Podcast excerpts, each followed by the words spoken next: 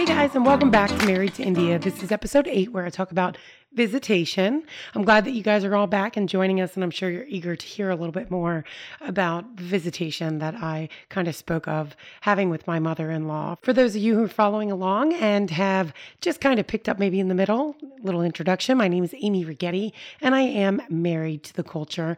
I am Caucasian, married South Asian.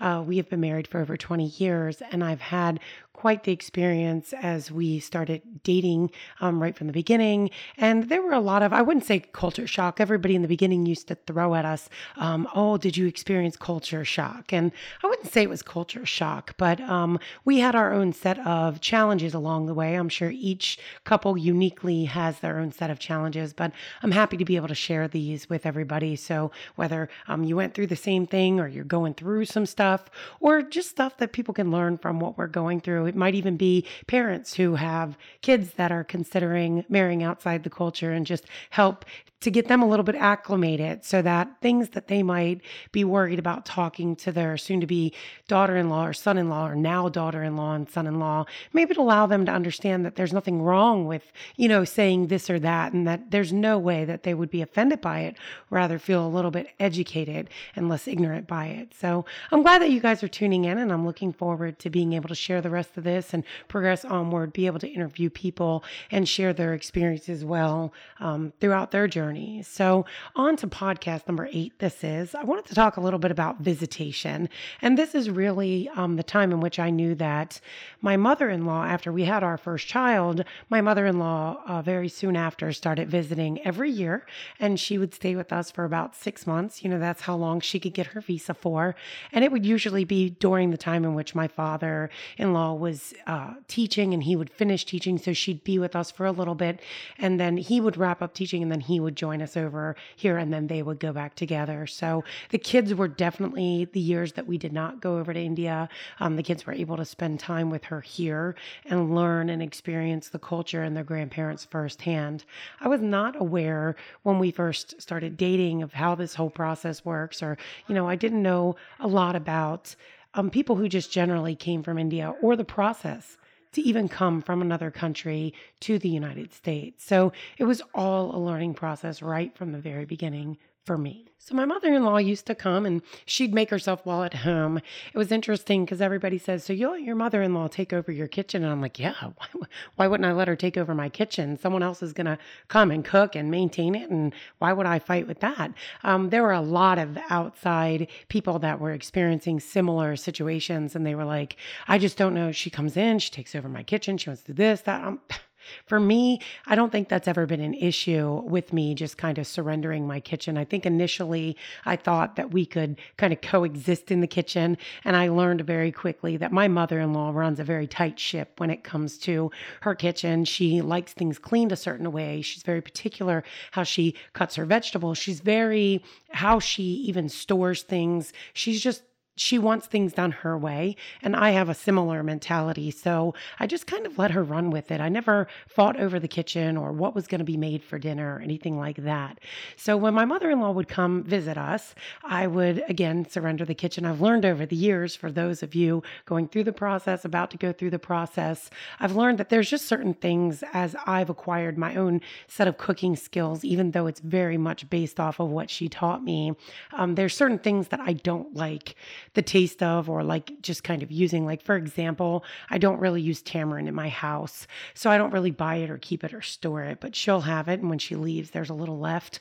Um, so before she comes i like go through my cabinets and i'll take things out because i don't want her to think like oh amy's not cooking because there's still this. So i'll go go through i'll take things out i'll like get rid of the tamarind i'll just throw it away which is like taboo and then i'll like shake some of the jars. I'll make sure if there's stuff that i don't use that regularly kind of throw half of it out and bring it in because I don't want her to be offended that she brought something and we didn't use it and over the years, I've just learned that if I don't do that, then there's like a, there could be a whole lecture process that comes along with having not used it. But we do cook predominantly Indian food in our house. I unfortunately did not learn how to cook American food. My mom is an awesome cook. Um, so she hates it when I say that. But I was the youngest, so I never stayed in the kitchen to watch my mom cook. My sister, uh, fortunately, got my mom's cooking skills. So most of my cooking was specifically taught to me by my mother in law. So um, I am.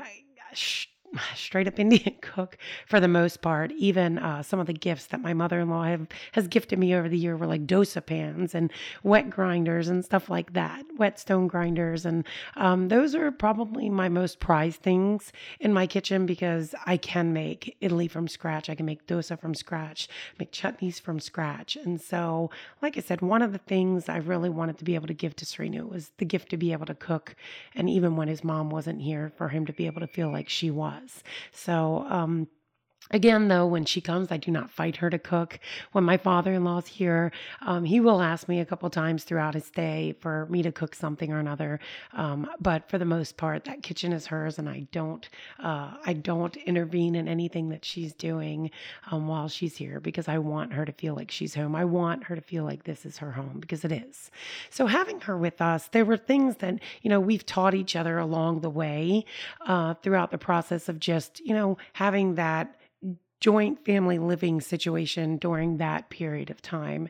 And I think that we benefited a lot because if we hadn't had that, I don't think I would have learned so much so fast. Um, and I think my kids definitely, there would have been some type of void or gap in the relationship that they had. And to be honest, my kids spend probably a lot more time with my in-laws than they have spent with my own parents and my parents live you know within hour hour to two hours from us. So it's been beneficial for everybody. There was even a point during this time that my mother-in-law because she was with us so often um, our oldest son bradley he had start he, he just wouldn't start talking. And so part of this whole process because she used to speak Telugu to them. And, you know, they were picking up on things because she would ask them to do things and they could do it. So it was obvious the kids um, were realizing like what she was asking and uh, what they were expected. And Bradley was a couple years old when we just, he wasn't speaking at all. And we had ran into the issue of why isn't he speaking? And it became frustrating because by the time Brajesh was um, about 18 months during this visitation with my mother in law, we were realizing realizing that, you know, Bradley wasn't speaking. And I would get so upset. And my brother in law would tell me, Amy, you know, calm down. It'll all happen. It'll all work out. And I would cry because instead of Bradley asking for things, he would like bang on the refrigerator door because he wanted a bottle. And he couldn't communicate those things because he was not speaking at all. Um, and so even at that point, as my mother-in-law was staying with us over the, you know, the, the months, we were having a speech and language therapist come into the home. And it was decided at that point that we would back down and we would only speak one language in the house in order not to confuse Bradley. You know, looking forward into this as a parent, if I could go back, I probably would not have, you know, gone with that advice advice and I would have made a decision for myself. But I think being somewhat of a new parent at the time, I was just scared what if we don't? Um, so it was decided as a family that we were going to just speak English in the house. And Bradley went on for almost, I want to say, a year, year and a half, and he still was not speaking. Um, we had put him into some programs at school. And then finally, I, I want to say it was almost five years old that Bradley finally started talking. And through a lot of perseverance over some really difficult things, we were able to uh, push Bradley into using his words, and that was that was quite an achievement for us because we were all starting to get worried. And throughout the whole process, there were crazy things that you know. My mother-in-law at one particular time she shaved her head, and I was like, she shaved her head, like her whole head. Um, and that was a thing in, in her own beliefs that she did that as a sacrifice and an effort to uh, please the gods, if you will, and allow them to see like th- this was something she really wanted and that her own humility maybe would bring forth this this for them. And so that's where I really started learning how how really um, committed my in-laws were towards their family, their religion.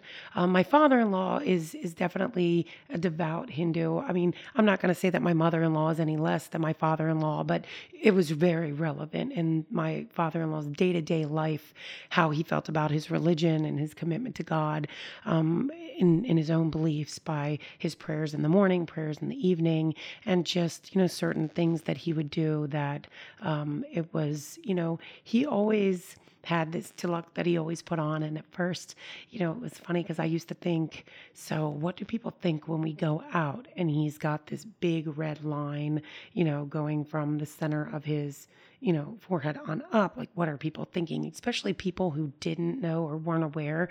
You know, it was it was some stares that we would get, and you know, just people would ask or you know even make comments like ignorant comments, if you would, about it because they had no clue.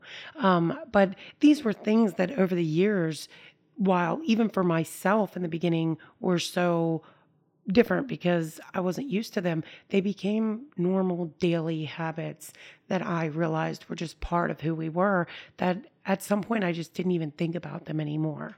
And I think having my mother in law there, it was the best thing for us because we were allowed to say um, what is this or what is this? And we had very hands-on relationship and my mother-in-law was cute because anytime i would go out to like do anything um, special or at any party you know she wants to put you in indian clothes because she's so excited to do that. She wants you to wear every piece of indian jewelry she's possibly given you or you own um, and that wasn't you know, typical of me because I'm not a jewelry wearer. And uh, my mother in law, especially like the Indian clothes in the US, just made me feel like I was out of place, even though everybody at the event was wearing it. I was the only Caucasian uh, person there. And I felt like I was like dressing up in costume. And that was something that I had to learn. You know, I might have been feeling like that, but people from the outside looking in were not taking it as that. So I think that that was just, there was some shift that eventually happened. And I embraced that a little bit but I have so many clothes that I don't even know what to do with them. But I think that it slowly over the years of us being married, my mother in law staying with us and uh, spending time with us, I started feeling like I was fitting in and worthy and didn't have to be somebody I wasn't. And I think that without her visitation and her presence in our lives, it would have been very hard for all of us to be able to bridge that gap. So having my mother in law with us, I used to joke with other neighbors that, you know, yeah, my mother in law is here on visitation. And sometimes even Srinu's Indian friends wouldn't get some of my sarcasm or sense of humor because this is not their first language. And for for my my for my husband he picked up on it because he was with me every single day and he knew what it was but we used to joke because everybody used to you know, say your mother in law, you know, she's always outside in the yard and doing work. And then my father in law would take these long walks um, here and there. And I used to always get worried because, you know, they didn't have cell phones back then. And everybody used to always joke with me and tell me, like, everybody knows the Indian parents belong to you guys. And I would be like, oh, ha, ha, ha. Um, and we would make a joke of it. But it was definitely at those times when I realized that I might not have thought I was different, but there were people from the outside looking in on us that found us to be different. So, more today than ever, after 20 some years, I can definitely thank the Lord above for giving us all the visitation that we've been able to have with my mother and father in law, because those are certainly times that we cannot get back. And they allowed a culturally diverse uh, family to really become one without feeling like either was one or the other. So, guys, again, um, that wraps up episode eight for me. As we move on, we're going to move into um, episode number nine, and I'm going to talk about my first visit to India.